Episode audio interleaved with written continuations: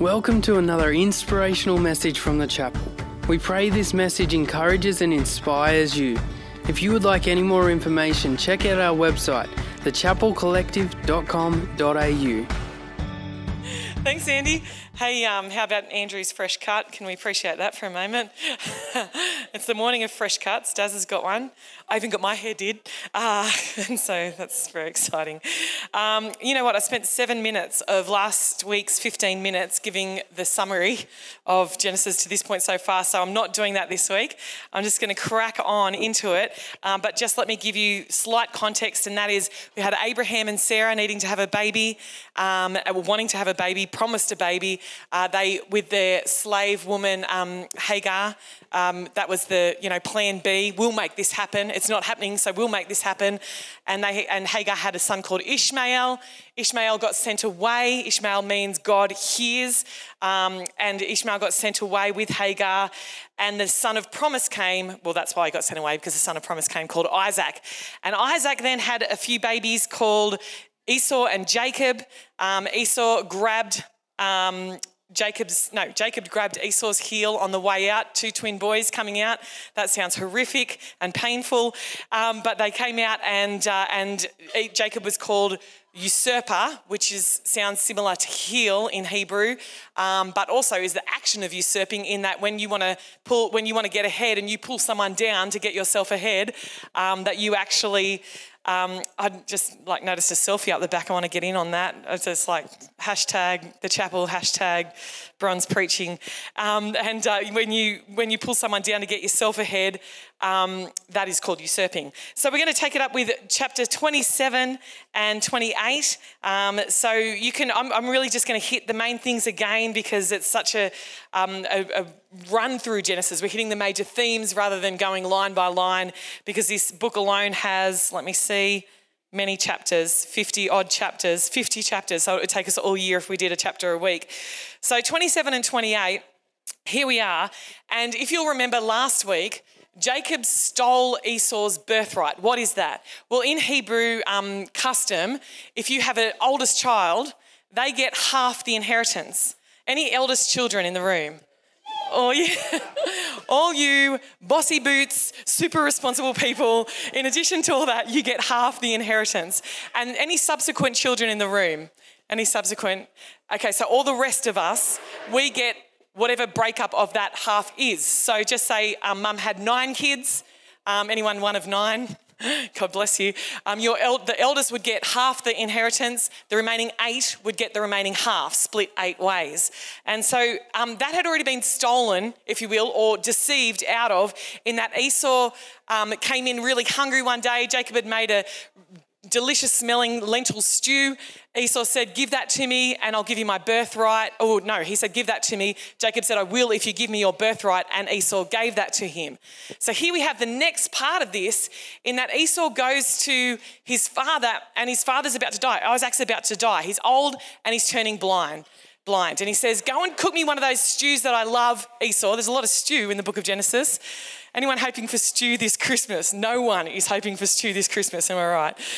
Our kids used to call it spew um, when we would make stew. Um, so, but back then, Abraham, I mean, Isaac loved it. So he said, go and make me some stew. Go and make me some goat stew that I love, that wild stew that I love. And so Esau races off into the fields to go and hunt him some wild um game. And but Rebecca, the mum, hears and she says, Jacob, quick, Esau's gone to hunt some game. Let's make the stew. Go and get those two young goats. I'll make it. I can make it as good as Esau. And I'll make the stew and I'll let's serve it up to your dad. You pretend to be Esau and, and get the blessing. And um, Jacob says to her mum, I'm nowhere near as hairy as Esau. Remember that Esau means hair. When he came out, like they were like, oh, uh, and, and called him hair because he was so hairy. Anyone met any of those people? It's just like kind of, let me out, let me out the hair out of their, their chest hair. Yeah. So that was Esau. And um, and so he was there and he had that, all that hair going on.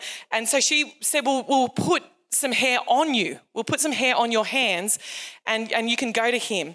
And so he goes to him, takes in the stew, he eats the stew and he's like, okay, this tastes like the stew, but you sound like Jacob. Here, let me hold your hand. Feels the hair. It's like, oh, you feel like Esau, but you sound like Jacob. If we get time, we'll talk about gender roles in a minute, but if we don't, we won't, because I didn't get to that last week either. Um, he feels his the hands and he says, it, it, it tastes like something that Esau would do. It, this feels like Esau, but you sound like Jacob. Um, also, Jacob had put on Esau's clothes, so then when he leans in to hug him, he says, oh, you smell like Esau. Okay, I'll give you the blessing, and he gives him the blessing. Then Esau comes in. And and he goes to his dad and he said, Dad, I've made the stew for you. And his dad said, I just I just ate your stew. You just came in. I've got deja vu right now. And he says, no, no, no, I didn't. That was someone else. And he realized that he'd been tricked by Jacob. And the Bible says that Isaac begins to tremble because remember, he loves Esau. And he would have already known that Esau sold his birthright to Jacob. And so he's blessed the wrong child. Um, and so then we take up the story here. Let's go to, let's listen to Esau's blessing in verse thirty-nine. It says this. This is the, the blessing that Esau gets. He says, because he's saying, Dad, surely you've got one more blessing for me. Surely you haven't, surely you haven't given all the blessings to Jacob. And um, it says in verse thirty-nine, finally his father Isaac said to him, you will live away from the richness of the earth and away from the dew of the heaven above.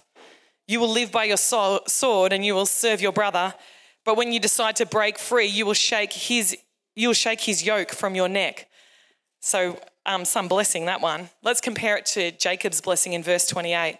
This is the blessing that Jacob got from his dad. From the dew of heaven and the richness of the earth, may God always give you abundant harvests of grain and bountiful new wine. May many nations become your servants and may they bow down to you.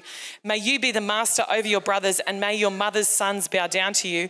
All who curse you will be cursed and all who bless you will be blessed. So here we have this abundant blessing. God's going to look after you. God's going to take care of you. God has got you, Jacob, and you're going to be blessed and there's going to be many descendants. And then we have Esau. Okay, God's not going to, like, you're going to have to do it yourself. You're going to have to go out and work. You're going to have to go out and you're going to have enmity with your brother, but you'll be you'll be untamed and you'll be free. Just this vast difference in blessing already coming from a place where Esau didn't value what he had. And, you know, it reminds me of the, the parable that Jesus um, told of the talents with the servants. And he said that what little you have will be taken away. If you don't value that, what little you have will be taken away, but to whom has much, more will be even given if they use it right. So I just want to encourage us this morning to value what we've been given, to value what we have, um, so that, that even the little that we have doesn't get taken from us. Now, if we have time, I'll touch on foreknowledge versus forewilling, but I'm not sure that we're going to get there. So then um, then we head into, well, obviously they hate each other from that point. Esau hates his brother. He's stolen his inheritance. He's stolen his blessing. He now hates him. And so Jacob flees, and because his mum says, hey, Jacob, I, don't, I can't leave my husband and my favourite son in the one day. You've got to get out of here. Go and find a wife um, from another land. And the price that she pays for being part of this deception is that she never sees her son again. So Jacob heads over to Paddan Aram and find, uh, to find himself a wife. Um, but I want to read to you what happens um, to Esau. This is what Esau does. And verse six of twenty-eight says, Esau knew that his father Isaac had blessed Jacob and sent him to Paddan, Paddan Aram to find a wife, and that he had warned Jacob, you must not marry a Canaanite woman. He also knew that Jacob had obeyed his parents and gone to Paddan Aram. It was now very clear that to Esau that his father did not like the local Canaanite women. So Esau visited his uncle Ishmael's family and married one of Ishmael's daughters in addition to the wives he already had. Well, we've we looked in previous weeks about the trouble between Ishmael and his brothers, and Esau just goes and marries um, Ishmael's da- one of Ishmael's daughters. Now that's better than one of the local women, but it's still not what was intended. So Esau has this pattern of, I'm just going to try and do what I think is right, and we saw that also with Cain. I'll give a, a, a basic offering. I'll I'll do what I basically think is right. Um, but it never quite works out for them. It's not that total surrender. It's not that total love of God. Now, as we go to verse ten to seventeen, this is where Jacob is fleeing and he falls asleep. Uh, he has a, a, a rock that he uses as his pillow. All these little details. Someone's hoping for that for Christmas. If you are, you know, naughty, Santa will give you a rock for a pillow. Um, but he, he lays down on this rock and he has this dream where there's angels going up and down to heaven. And, and then God stands at the top of the stairway and he says, I am the Lord, the God of your grandfather Abraham, the God of your father Isaac. The ground you are lying on belongs to you. I'm giving it to you and your descendants. Your descendants will be as numerous as the dust of the earth. They will spread out in all directions. So we have this reiteration of the promise that we've been reading about in previous weeks to Abraham for Isaac. This is now given to Jacob. Hey, here's a reiteration of the promise again. God is the God of generations. We are a God, we are a people of the now, aren't we? We feel like, God, we want you to accomplish this now. But God's picture is so much larger. And he may not accomplish what he you think he will even in your generation because he's got a long view going on. Let's not, never forget that our God is has got nations that he's working with. Our God is accomplishing a purpose through nations, not just through you and I. I grew up in the generation of Delirious. Anyone else? I'm going to be a history maker in this land. So I'm like, yes, I am. I'm going to be a history maker. I'm going to, but, but God's like, okay, Bron, sure. And yes, and I applaud your faith and go for it, Bron, with everything. But don't forget that I'm working with nations and generations. And as it relates to that, you're, you're a piece in a puzzle. And the piece in the puzzle that you think you're part of, maybe you're a little bit smaller than the piece that you think you are. And for me, now, once upon a time, that was devastating. Now it's liberating because it's like, oh, God, you're going to do what you want no matter what. You're going to accomplish your purpose. When I get it right, when I get it wrong, you're going to continue to accomplish your purpose in my life. Is that liberating for anyone else today? Like, I haven't missed it. God's still going to get done what he's going to get done. I'm, I'm all for that. Um, okay, so then, then what happens? Um, so th- well, Jacob wakes up and he says, surely God was in this place and I never even knew it, Bethel. He calls it Bethel. Surely God is in this place and I wasn't even aware of it. I'm a Bethel fan. Um, and then yeah, it says that what he does with that pillow, with that stone, is that he builds an altar. And every response to every promise that God gives, gives us of any greatness, any goodness, anything at all, any favour, our, our response should always be to build him an altar. It's never about, oh, yes, God, you're going to do this through me. You must think I'm awesome. No, no, it's praise you, God. Glory to you, God. That should be our first response to any promise. Wow, it's the response that David gives when God makes a covenant with him. David says, I want to build you a house, God. And the prophet says to him, whatever's in your heart, go and do it. But the prophet comes back the next day and says, actually, I got that wrong. That's a humble prophet. And, and says, I, I got that wrong. Don't do that. It's not for you to do. It's for your son to do. And, and then God gives Abraham a pro- uh, David a promise and says, you can't build my house. You're a man of war. Your son's going to be a man of peace, but this is what I will do in your bloodline. And none of it is actually to make David great. It's all to make his descendants great, the generations. And David says, who am I, God? Who am I that you would establish me? Glory to you, God. You are such a good God. That is the appropriate response. Okay, so then um, I'm going to read verse twenty to twenty-two. It says, then Jacob made this vow, if God will indeed be with me and protect me on this journey, and if he will provide me with food and clothing, and if I return safely to my father's home, then the Lord will certainly be my God. And this memorial pillar I've set up will become a place of, for worshiping God, and I will present to God a tenth of everything he gives me. A couple of um, observations there is, again, obviously he says that he's going to give God all the glory. But also in this place, Jacob clearly has not yet made the Lord his God. He says, well, God, if you do what you say you're going to do, then you'll be my God. And so Jacob actually hasn't decided that the Lord will be his God, but he's saying this is his moment. This is his awakening moment. Um, Again, just as a mum of teenagers, that gives me comfort that God brings everyone to that place of decision. God pursues everyone and chases them down and doesn't stop chasing them down, but gives them the opportunity to respond to his goodness and grace. And then also just the other observation is that Jacob gives to God a tithe. He decides in that moment that he's going to give a tithe. Now, I just want to point out to you that this is pre-law. And so when we say, well, tithing is law, well, no, Jacob's response to God is, I'm going to give you the first fruit of what I have, and that's his heart response. And so I would just want to encourage us around this. Let's not um, just um, limit um, the response of God first giving to the law, it's pre-law, it's post-law, it's uh, it's everything. Now, obviously, we know that in the New Testament, they gave everything. Everything was God's. They sold everything and it was all held in common. Um, but I, I encourage us here today that, yes, it's all God's, so let's show him that we honour him with the first of what we have. All right, I'm actually not sure of where I need to stop, and and uh, but I'll just touch on two more things, three more things, four more things. Okay, first is gender roles. Um, you know, Jacob is this soft-spoken mama's boy on the in, uh, inside. And Esau is the one who hunts game and goes out and, and kills things and, and everything like that. I, I, I just want to tell us as a church, I want to help encourage us um, that that is not that is not a biblical standpoint of who should be a boy and who should be a girl, okay? Because they're both boys. And one's softly spoken and, and inside, and the other one is out there, and out he goes. And uh, and so and they're both men. I just want to encourage us because when I was a kid, I was outdoors. Um, you know, as it relates to Darren and I, I would pull a sheep apart and and to, like a dead sheep, not a real one, like I just, um, but like, you know, if they were decaying on the ground, I'd pull them apart, get the knuckles out so that me and my siblings could play knuckles with the joints. Um, you know, Dad shot a rabbit and felt bad. Um, like, like Dad loves shopping. I want to get in and get out.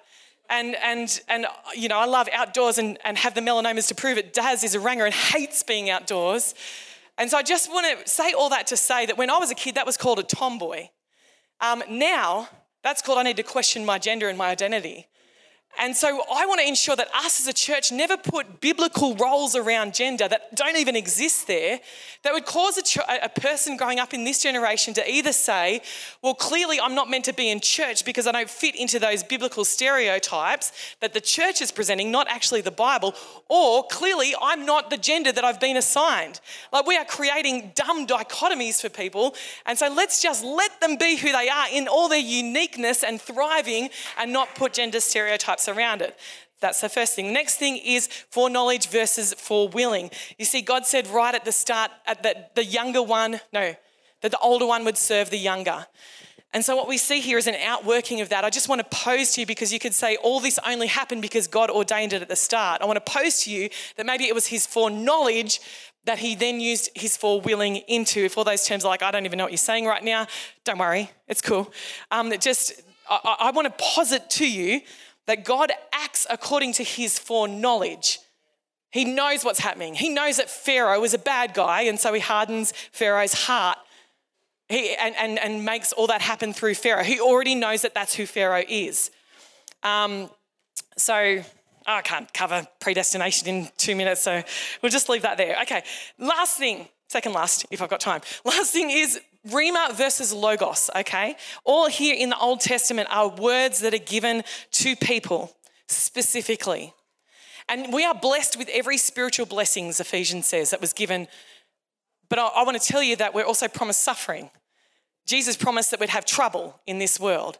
So let's claim all the blessings while understanding that we are ordained for suffering as well, and that that suffering will work good in us. Why do I say that?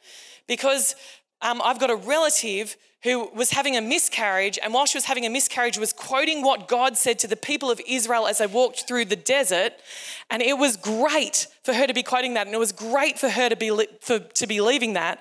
But unless she knows that that was a word to them at that specific time for them, then her disappointment with God can be that, well, you promised that, God. Well, no, no, no, he promised them that. And while we're blessed with every spiritual blessing, we live in a fallen and decaying world that we have to live in the reality of. And so to maintain that God is good and that he's still good even when we go through bad, that is our challenge. And if we misappropriate scripture and apply it to our lives when it wasn't actually promised to us, but it was promised to them at that time for a purpose, then we will end up disappointed with God. Okay, finally, as I pack up, look, I'm even packing up. I'm even walking over. Um, is that um, we're blessed with every spiritual blessing. You see, Jacob got the blessing from Isaac and Esau missed out. We live now under the blessing of grace and goodness and generosity and kindness and favour of God, and it is freely available for everybody. I'll finish with this vision that God gave me once. It was this little honey eater. Um, and uh, it was going to this tree. And, and and I was like, I had this this deception in my heart, this lie that I believed, that if someone else got something, that mean, meant that I was missing out on that. But God showed me this vision of this honey eater that went to a tree, and the tree was massive, and there were honey eaters everywhere. Now, I don't actually know what honey eaters eat. I, maybe honeysuckles, I don't know. But it was having flowers on the tree, but there were so many more flowers than there were honeysuckles. And God showed me that his blessing is so vast and so broad, and there is plenty of room in that shade for everybody. There's plenty of fruit for everybody to get something from. And so when someone else gets something, I can celebrate them and not feel like I'm missing out on something. And so I want to encourage you with that today. Um, God, you live under the favor and the blessing of God. God, and there's plenty to go around. And so when anyone else gets something, you can celebrate them. You don't have to uh, feel like you've missed out. Amen. All right, we're going to take five minutes now. You can discuss um, what foreknowledge and forewilling means if you like, or you might want to stay well away from that. But you can discuss whatever you like around the table, or just read through that passage yourself, or you might just want to scroll. It's good to see you all. What a year, eh? What an extraordinary year we have and are living through. These are incredible times. And so looking forward to Christmas, looking forward to the end of the year, looking forward to giving thanks to God, looking forward to the year to come. What a time to be alive. What a time to have breath. What a time to live in a nation of wealth and of opportunity and of healthcare and of underpinned salaries and of peace. We're in a place where you can serve Jesus freely and openly.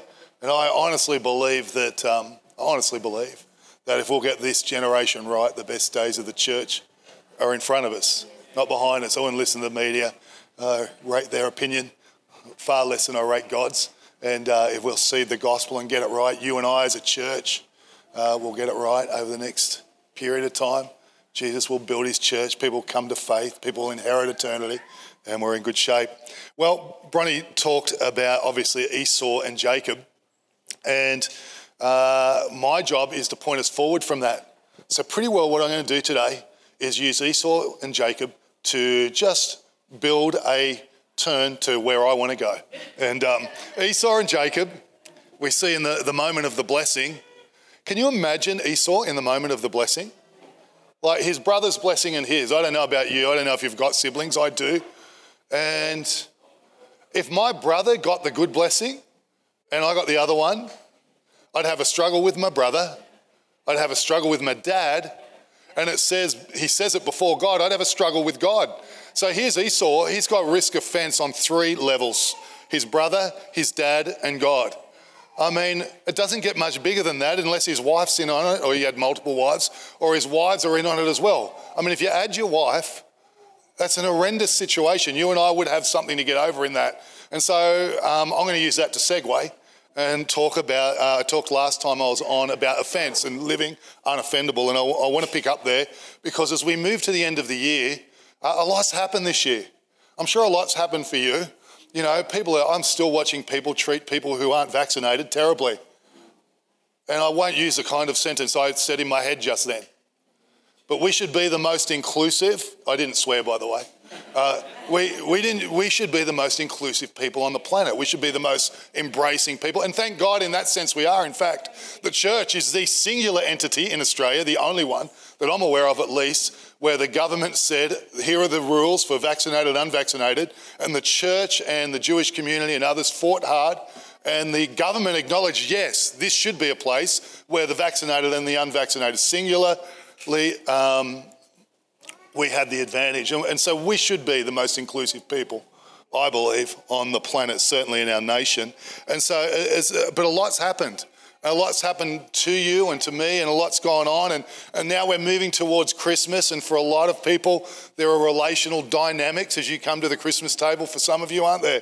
You know, your very, if you think about your various Christmas parties, maybe family ones, maybe other ones, there's a few relational dynamics going on for a few people. And then, of course, we're heading into a new year. And I, I, I'm sure many of you are like me. When I head into a new year, I want to head into it like the slate clean, my spirit good, full of what God's got for the year to come. I want to live the year that's coming next really well before God and amongst people. I want to live it well.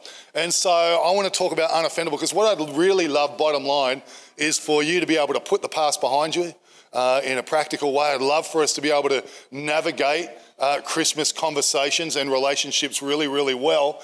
But more than that, I'd love all of us to be able to start the year with truly a clean slate as it relates to the offences that have come our way. The reality is that you and I encounter offence at every point. Uh, to, to make my point, think about this.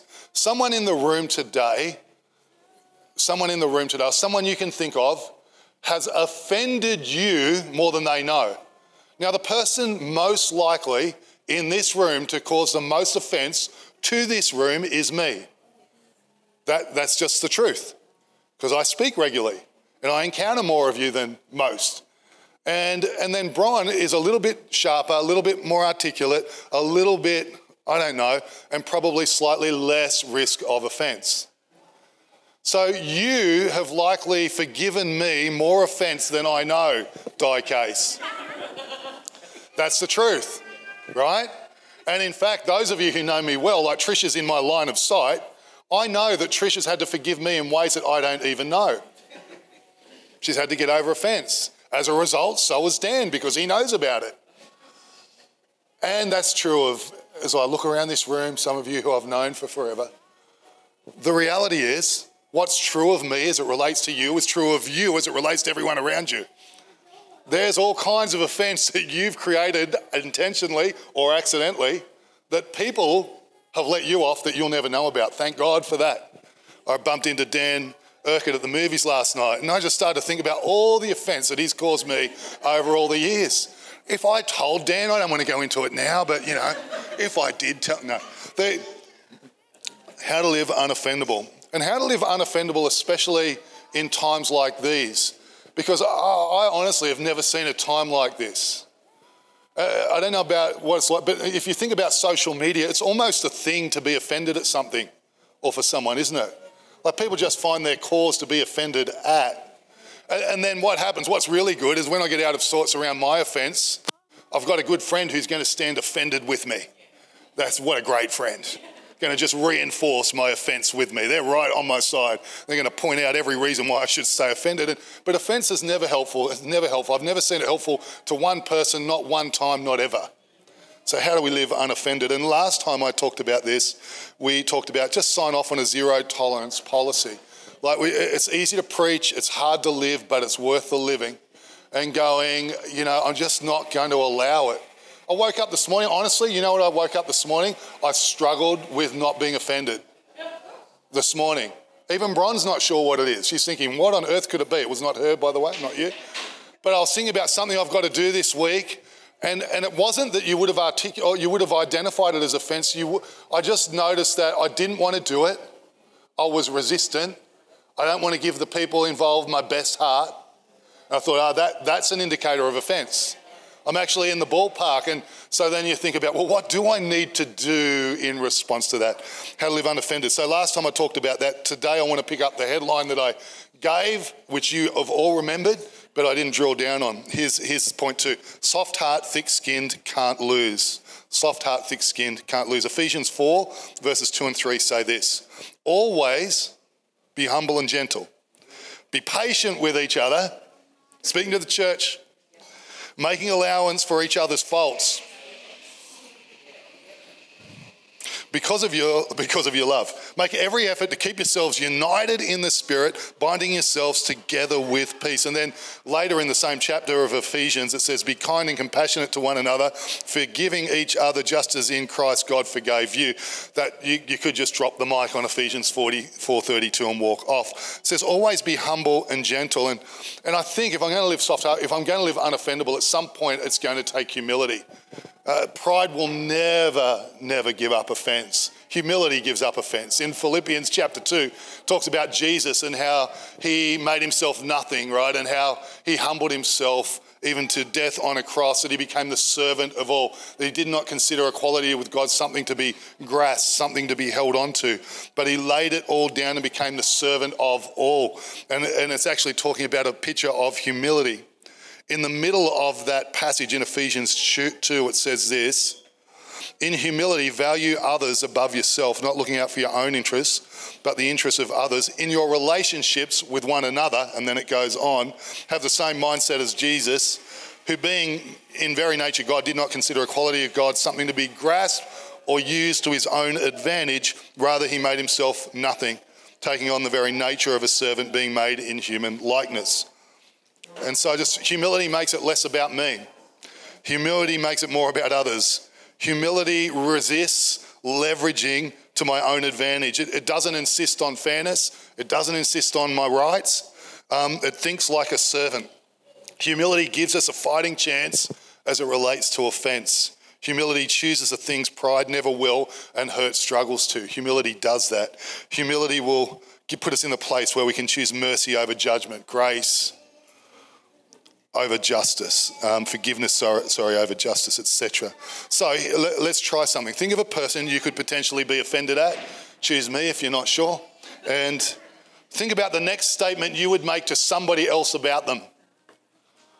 And then let's put humility over that, that considers their interests, not mine, considers mercy, not fairness, considers being a servant of them, not a tyrant towards them for what they've done to us, which they might not even know about.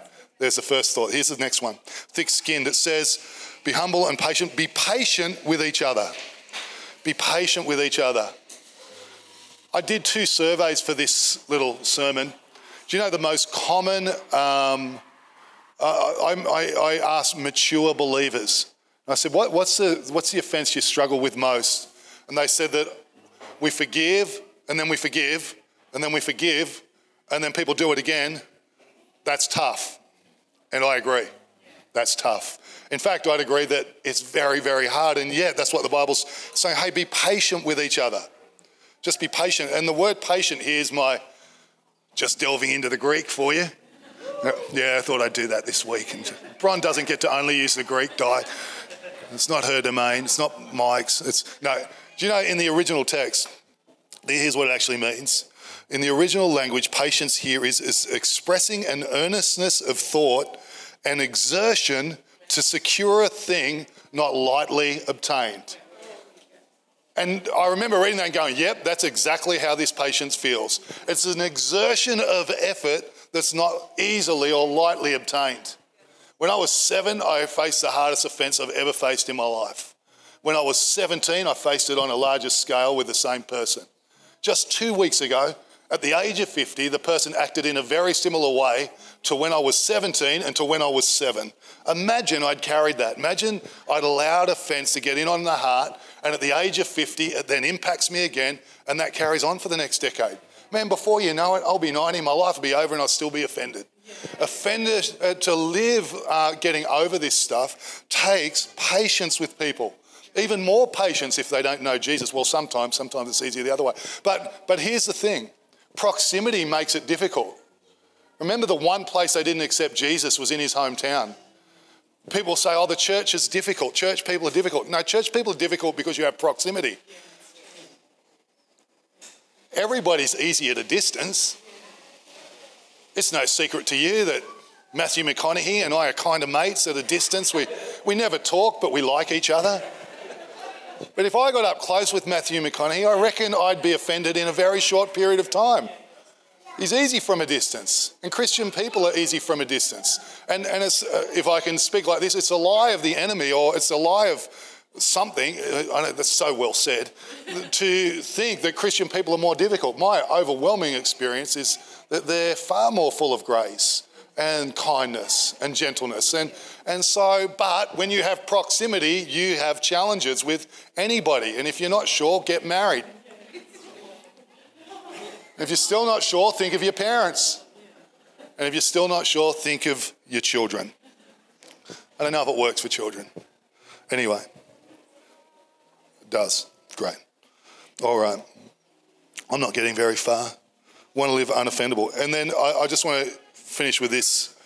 So patient with people. But then, then it just says this. Be patient with each other, making allowance for each other's faults.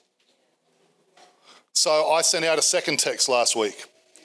I sent it out to some people and I said, hey, tell me some of my faults that I might not be aware of. And they did. This is a text you should send to people who love you, all right? And you really should, because it helps us.